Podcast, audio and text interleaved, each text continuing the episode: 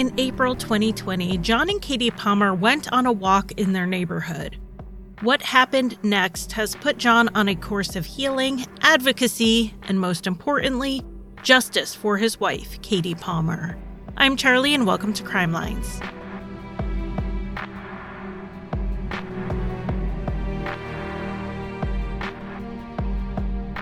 Welcome to a special Crime Lines bonus episode. I know I usually do these with other podcasters, but this week I'm opening up my platform for a family story and a call to action. I will say that when I do work with families on episodes, one of the hardest things about it is me asking them to relive their trauma. In some cases, they find telling me their story cathartic but in some cases, it's reliving their trauma for the 14th time to a media person they have never met before. And it is the last thing they want to do, but it's something they feel they need to do in order to get their story out there. Everyone wants their own sound clips and their own original interviews. For me, I tried to make it as easy on the families as possible and use interviews they've done prior to get the basics down. And then I only talk to them about specific points I still have questions on. There are times that I have done text or email interviews just to take that added pressure off of the family. Now, John Palmer, the husband of Katie Palmer, he was more than willing to talk. So I will cover the basics of the case myself, but you will hear clips from our interview woven in because he can explain the legal side from his firsthand experience better than I can. There are two amazing podcasts out there if you want to hear more on this case, particularly more of interviews with John, and those are True Consequences and Gone Cold. So, this case takes place north of Dallas in Denison, Texas. Katie Palmer had grown up there, so when she and John were ready to settle down and raise their own children, they chose a quiet neighborhood in this quiet and family oriented community. The houses in their neighborhood are all on large lots in an area where not much passes by other than wildlife, which was perfect for Katie. She loved nature and conservation, earning a BA in biology in 2003. She had interned for rainforest projects in Costa Rica before she went into education. She wanted to pass her love of science on to the next generation, and she chose to teach middle school. For those not in the United States, middle school here is generally ages 11 to 14. So, pretty much the worst ages of human development. But if you know someone who loves teaching that age range, then you know how much they love it because you have to love it to survive it. And Katie loved it and she went above and beyond. She was Teacher of the Year three times at the middle school where she taught. She was Rookie Teacher of the Year when she got started out. And that's only among other recognitions and awards. She specialized not just in biology, but also in robotics and STEM programs in general. The love for nature, conservation, and science was also passed on to her own two children. On Tuesday, April 21st, 2020, Katie and her husband John went out for a morning walk. Katie was on the fence about going initially. This was early in the pandemic, so Katie was teaching virtually. That meant she often had a little bit more time to sleep in the morning since she didn't have to drive to work. But there were killdeer nesting in their neighborhood. Killdeer are small birds that nest on the ground, and Katie really couldn't resist a nature sighting. They checked to see if their son wanted to go with them, but he was happy in bed, which turned out to be fortunate with what came next. Katie and John left the house around 7:30. Their neighborhood is like a lot of these more country-like residential areas. There are no sidewalks or curbs. It usually didn't really matter much because this wasn't exactly a thoroughfare. The two started heading back towards their house. They were facing traffic as they walked, which is how you're supposed to walk when there are no sidewalks. They were about a fifth of a mile from their home when they were struck from behind by someone driving a Ford F 250 pickup truck. John said they didn't hear anything coming, so they didn't have time to turn around, move over onto the grass, or anything like that. They were both hit so hard that they were literally knocked out of their shoes landing on the pavement 70 feet away. John remained conscious, which seems like a miracle, but he was in a lot of pain. He looked around for Katie and saw her lying on the ground.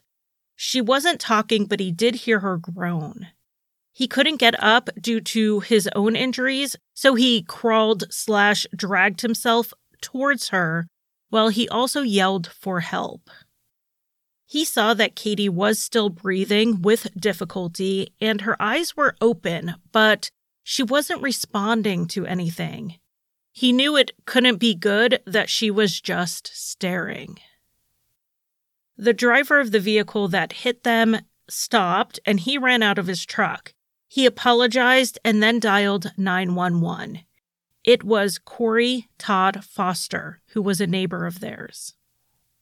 First responders arrived on the scene and attended to both John and Katie, putting John in an ambulance as he heard them talking about life flighting Katie to a larger hospital.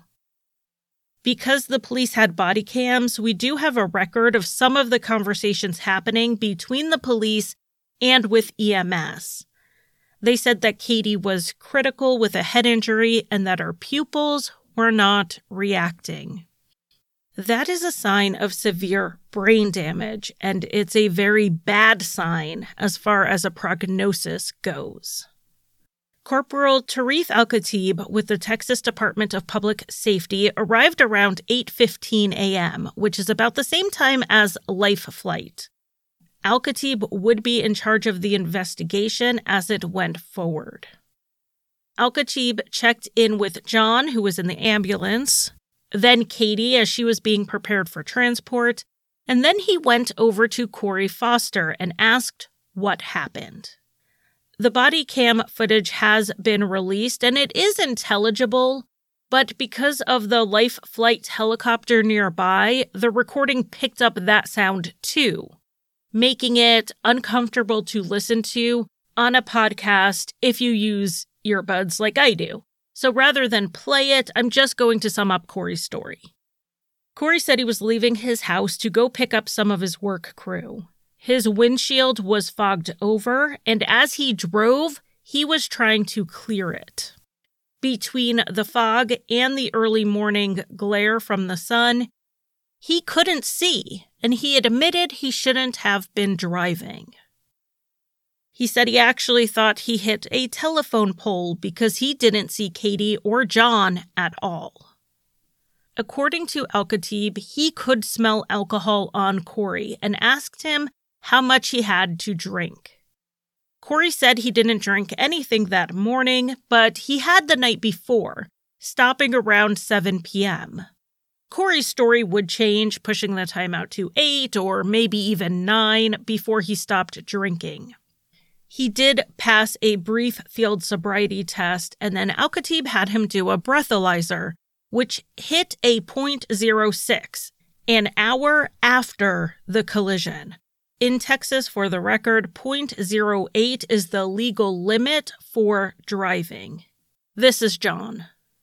Corporal Al Khatib gave Foster a breathalyzer, and it was at a 0.06. An hour later, he chose not to get a blood test. Even when asked by other troopers if he was going to get blood, he he declined. Now, you and I both know that if you're a 0.06 an hour after you kill somebody, you're probably going to be very close, if not over, to a 0.08 at the time of impact. Al Khatib, for reasons only known to him, decided that uh, this was not enough to uh, take Corey Foster to a hospital to get a blood test, but instead to load him up in his DPS vehicle and drive him home. You may think that a 0.06 sounds high for someone who said he stopped drinking 13 hours before. And you would be right. While everyone's body works a bit differently and I cannot account for everything, it's safe to estimate that blood alcohol goes down 0.015 per hour after you stop drinking. To be at 0.06 13 hours later, he would have been a 0.255 the night before. And 0.255 is drunk. Many people will black out or even pass out at this level. Though Corey said he had four or five drinks the night before, this number puts us more in the 8 to 10 range, depending on Corey's size. And that's if the 0.06 was even accurate. So let's talk about breathalyzers. They are obviously not measuring blood alcohol content since it's not testing the blood. It measures what is on the breath, and it is essentially an estimate. Controlled studies have shown they can have up to a 50% error. So a 0.06 is close enough to a 0.08 that if we accept the margin of error, a lot of officers would then order a blood test, particularly when they can actually smell alcohol on the suspect's breath. And since the breathalyzer was done an hour after the crash, we really need to add 0.015 to that number and we get 0.075, which is nearly the legal limit. But Corporal Al Khatib opted not to order a blood test. And he did this even though there were two other DPS officers at the scene, and one even asked about the blood test, and Corporal Al Khatib said no, they were not going to do it. One of those other troopers was wearing a body cam. It was not initially included in the report Al Khatib sent to the DA, and the family had to request it themselves. After it was released, some 18 months after the collision, the family learned more about what happened at the scene. This is Corporal Al Khatib talking to the other DPS officers. I am going to play it now. The only thing I edited out was in the middle, someone honked a horn, and I clipped that for the safety of your ears. But right when I walked, come up and I saw it was him, I was like, yeah, he's probably drunk. And, and he said the same thing. He said that, he said, that dude's always drunk. In case you can't understand that clearly, it is Al Khatib saying that as soon as he saw Corey Foster, he assumed he was probably drunk. The other officer said that he spoke with another neighbor who said exactly the same thing. That dude's always drunk. So here is even more probable cause to do a blood test. We have a witness and the lead investigator having prior knowledge of Corey Foster's long running issues with alcohol. Just to remind you, this happened before 8 in the morning, and two people's knee jerk reactions were that Corey Foster was probably already drunk. But there is something else on this body cam footage that caught John's attention pretty much immediately. In the initial body cam footage that they had already seen, Corporal Al Khatib told his supervisor that he knew of Corey Foster because his wife worked with Corey's wife. But in this new body cam footage, Al Khatib, speaking with other DPS officers, pointed out Corey's house, mentioned he had just recently moved there, and said what Corey did for work. And that sounded like he knew Corey Foster a little bit more than just knowing of him. Katie's family later found out that there are pictures of Tarif Al Khatib and Corey Foster at Halloween and Christmas parties together just months before this incident. Since Corporal Al Khatib knew Corey Foster, the suspect, he could have turned over the lead on this to either one of the other two DPS officers who were at the scene, and he chose not to. Maybe he didn't see that what is at least a casual acquaintance, if not an actual friendship, with the suspect would prevent him from doing his job.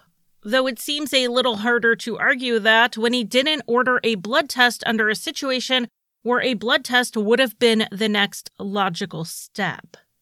And like I said, this body cam footage was not submitted to the Grayson County DA. This footage that shows how well Al Khatib knew Corey and where they're discussing the probability that he was drunk. This part only came out because John Palmer requested it down the road when he found out that the other DPS officers at the scene had a body cam.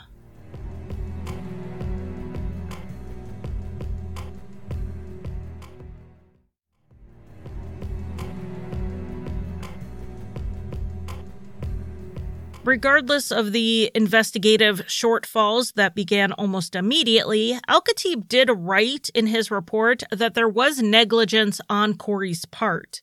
He had been driving when he couldn't see out of his window. He crossed to the wrong side of the road and he struck two people. He did recommend charges be laid. It's just too bad he didn't do enough of an investigation to make them stick. Meanwhile, John was taken to a local hospital while Katie was taken to a trauma center in Plano. John was severely injured. He had a broken back, but Katie's injuries, particularly the head trauma, was too much to survive. She was pronounced dead less than two weeks before her 39th birthday. John was released from the hospital, and he and Katie's family worked to have him heal physically and then help their two kids and the rest of the family through their grief. And they waited to hear what was happening on the legal side. After hearing absolutely nothing for a while, John called the Grayson County DA, Brett Smith, to find out what was going on. John was told that the file had not made it to the DA's office yet, but they would look at it as soon as it did, and then they would reach out. But then weeks went by with no word. Meanwhile, Corey Foster was still driving through the neighborhood, right past John and Katie's house, in the same truck he hit them with. I don't know that the mental toll of this can be put into words. After not getting updates from the DA, Katie's mother, Rhonda, found Brett Smith's cell phone number on Facebook. I do want to emphasize that it was publicly posted. It's not like she used covert means to get it. When Rhonda called Smith, he didn't seem to know what case she was talking about. And in Rhonda's view, he seemed to care more about her calling him on his private cell phone which I'm not sure why he thought she should have known it was private when it was on Facebook for anyone to find. The family was upset about this interaction on the phone and vented about it again on Facebook. Others reading it were outraged and they started contacting the DA. Finally, John got a call back. John told me that the call was more about the impact of their social media posting than it was about Katie's case. So John felt he had to tell people to stop calling because he believed that having an adversarial relationship with the DA's office was not going to get them justice.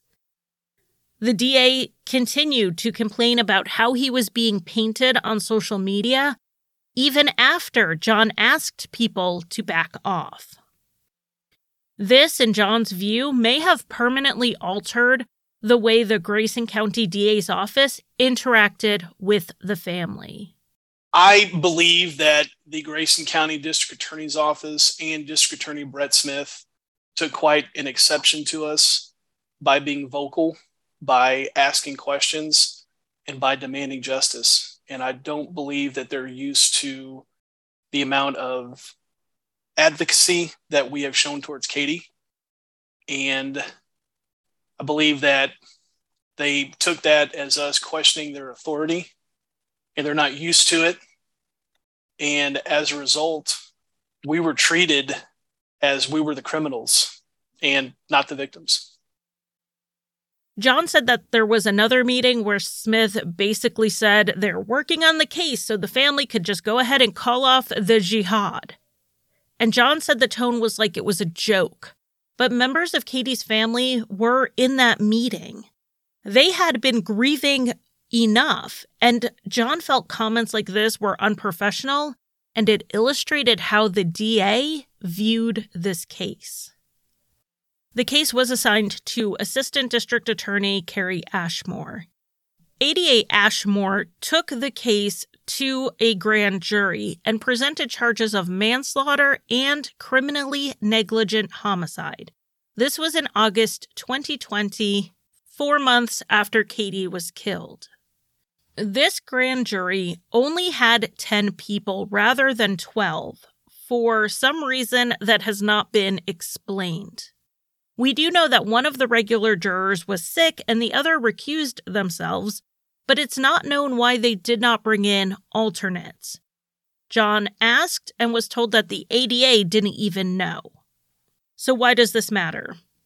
It matters because grand juries don't have to be unanimous, they need nine votes. So, yes, having 10 people versus having 12 makes a difference, and it can be the difference between an indictment being secured or not. So I will say it surprised me that ADA Ashmore was not more concerned about this. The grand jury heard three hours of testimony and they deliberated for one hour. With the case as it was presented, the grand jury declined to indict Corey Foster. But not all of the evidence was presented. For instance, the body cam footage we discussed earlier of Al Khatib discussing the case at the scene with other troopers was not included. That's where they discussed how Corey Foster smelled of alcohol, had a reputation for being drunk frequently, and they even had a discussion of the speed Corey was driving. Corey claimed he was going 15, and one of the troopers said, BS, he had to have been going more like 50. Here is John talking a little bit more about the grand jury come to find out that there was a report that was completed by a third party. So DPS did not recreate this crash and still do not know why.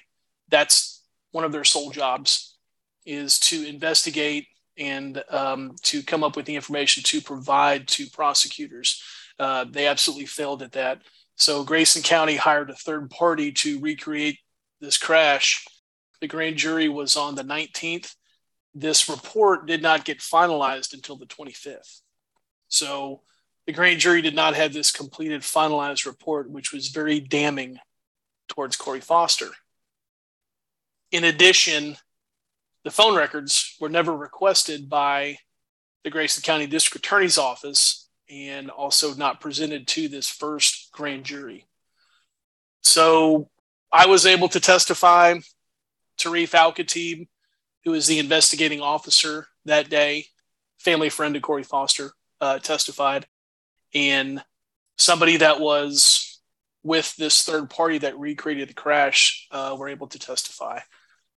This grand jury came back and basically stated that there was enough evidence to proceed forward with a cr- criminal case, which still very perplexing to me John mentioned the third party reconstruction, which confirmed Corey Foster had to have been going well over the speed limit. It also found there were no signs of a sudden stop. So even after hitting two people, Corey rolled to a gradual stop rather than slamming on his brakes, which sounds to me like his response time was impaired. Now, that blood alcohol test would be really good to have right now. You also heard John mention Corey Foster's cell phone records. We've talked in other cases about how families will file civil suits, not just to get civil damages, but to force information to be released. As part of the civil suit they filed against Corey Foster, the family was able to get his cell phone records, which showed at the time of the collision, he was using his phone. So, in addition to his foggy windshield, which he claimed he was trying to clear, the glare of the sun, and the approximate 0.06 blood alcohol level, Corey Foster was using his phone. The family then pushed for this new information to be presented to a new grand jury. I get a call at 4:30, I believe it was like a Monday, from Kerry Ashmore stating that um, they were going to present the phone records to a second grand jury. I asked if I should be there, I should testify. This is a brand new grand jury. This is not the the original grand jury. Again, roughly 18 months has passed. And he said no, they were going to present the phone records. And if the grand jury wanted any other evidence, they would provide that to them for their review. And the phone call got ended. It was a very abrupt phone call. I got to thinking about that. That just did not seem right. So I called back. He wouldn't take my calls. He would only converse with me uh, through through text messages. So I basically asked him if this whole case was going to be represented to the second grand jury who had no clue about the case. Um, I wanted to be able to testify in front of this grand jury. I wanted the uh, report that the first grand jury didn't see to be shown. I wanted the body camera footage to be shown. I wanted it to be a full presentation, uh, not just half a presentation like they did the first time. And Kerry Ashmore basically told me that um, they were going to review the phone records and again, any items that they asked for that they would provide. At which point, again, this is all being conveyed through text messages. I requested that they not move forward with a second grand jury unless this case was going to be represented. Because what I didn't want was to have just, again, half the evidence presented at a second grand jury and the grand jury not know what the first grand jury was was told. He would not return any more text messages. I called the district attorney's office roughly 6 a.m. the next morning and stated that um, Rhonda Nail, who's Katie's mother, and I would be there at about 7.30, 7.45 to speak with them before um, they, they acted. We showed up. We requested to speak to Kerry and Brett. They would not meet with us. We saw the grand jurors file in about an hour and a half, two hours after the grand jurors filed in. I don't know how many cases were heard before ours, but Kerry Ashmore came out and said, um, it's in the grand jury's hands. We started to question him, like, you know, why would you not let us testify? Why did you rush this? What what what were they shown? And he ended the conversation by looking at Katie's mother and telling her that um, he didn't have to explain himself to her and he was damn good at his job. And he left comes back 30 minutes later and uh, says that the grand jury decided not to move forward. And so that's the second time that the Grayson County District Attorney's Office, under the leadership of Brett Smith, uh, failed our family. It's confusing to me why they would only present new evidence to a new grand jury and not the entire case. Saying that they'll give more if the grand jurors asked for it doesn't make a lot of sense they don't know what they don't know. So why would they ask about evidence they didn't have presented to them? As you can imagine and probably can hear in John's voice, Katie's family has been beyond frustrated with the way this entire case has been handled. And the more they look into it, the worse it gets. From their point of view, it looked like Corey Foster was being protected it started with Al-Khatib, who admitted to knowing Corey well enough to know where he lived when he moved there, that he was always drunk, and what he did for a living. So, did that explain why he did not order a blood alcohol test? Did it explain why he did not check Corey's cell phone records? And that info didn't come out until the family pushed the issue.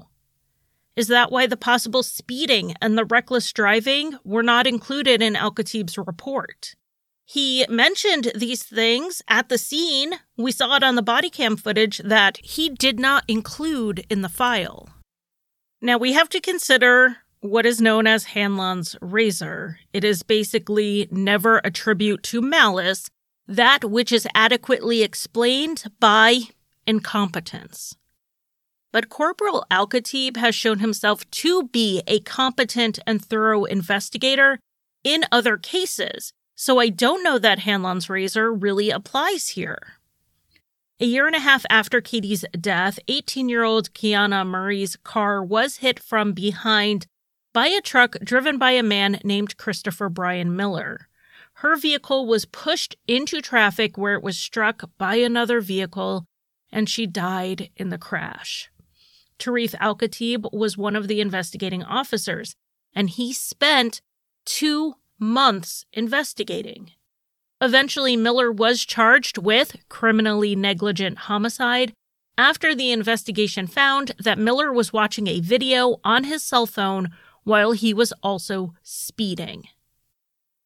So we know he knows how to investigate a scene and check cell phones. So why did that not happen with Corey Foster? The inadequacies in the investigation into Katie Palmer's death did lead to advocacy by John Palmer and Katie's mother, Rhonda.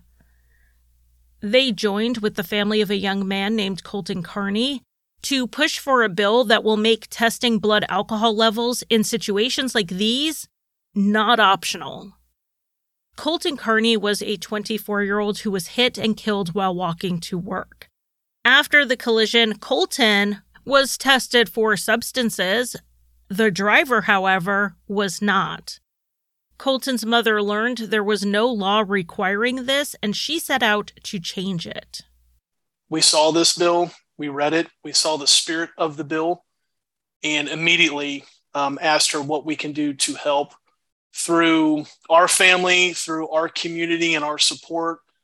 Again, accompanied with the Carney family, we were able to get this bill passed through the Texas House and Texas Senate um, within one session, which is a very daunting task. But it was a grassroots movement, and um, was very blessed to meet the Carneys, and even more blessed and uh, more overjoyed that our elected officials saw this bill and saw that it was just just a common sense bill. How this hasn't been a law already I, I, I don't know. But what this will do is it will help. This is obviously not going to stop drunk driving. It's not, or impaired driving. It's not. But it'll hold those that do accountable. And it will leave families like mine with answers and not more questions. It is now law in Texas that if someone hits a pedestrian with their car, leading to serious injury or death, they will be tested for substances. Officers at the scene, whether they know the driver or not, will no longer make the call whether to test or try to figure out if they have enough probable cause. Colton's law was supported by victim advocacy groups, including Mothers Against Drunk Driving, though it was opposed by those who tend to oppose any erosion of rights or due process. And I bring the opposition up because I found it interesting that one of the people who opposed the law said that this law shouldn't have been needed in Katie Palmer's case anyway. He essentially said Corey Foster should have been tested even under the old law. And this was a failure on the part of Corporal Al-Khatib. Grayson County has about 133,000 people. There are bound to be times when law enforcement knows a suspect, or even the DA does. The Palmer family found out that prior to becoming a DA, Brett Smith had been an attorney for the Fosters on a DWI case. It's bound to happen occasionally. But there were two other officers at that scene who did not know Corey Foster. Either one of them could have taken it over. One of them who expressed the need for a blood alcohol test. How differently would this case have gone if that happened? Would it have been on the family to request the extra body cam footage and the cell phone records, or would that have already been done? Katie Palmer's family wants people to be held accountable, both for their roles in Katie's death and their roles in not proceeding with this case. And for that to happen, they need the whole case to be presented to the grand jury. not two grand juries each getting half of the case. They want one grand jury to hear that Corey Foster was driving at a high rate of speed while on the phone, while trying to clear his windshield, while having an estimated blood alcohol level of 0.06, and having a clearly delayed reaction time, so much that he didn't slam on his brakes when he hit two people. How could a grand jury who heard the totality of the circumstances not come back with any charge at all? Now, in Texas, manslaughter is defined as recklessly causing the death of an individual.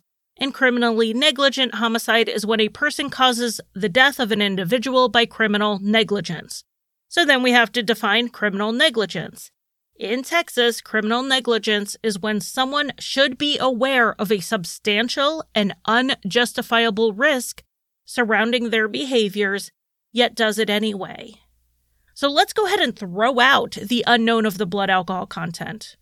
Let's say Corey Foster was completely sober when he sped through a residential neighborhood that had no sidewalks, while he drove on the wrong side of the road, while he couldn't see out of his windshield, while he was also using his phone.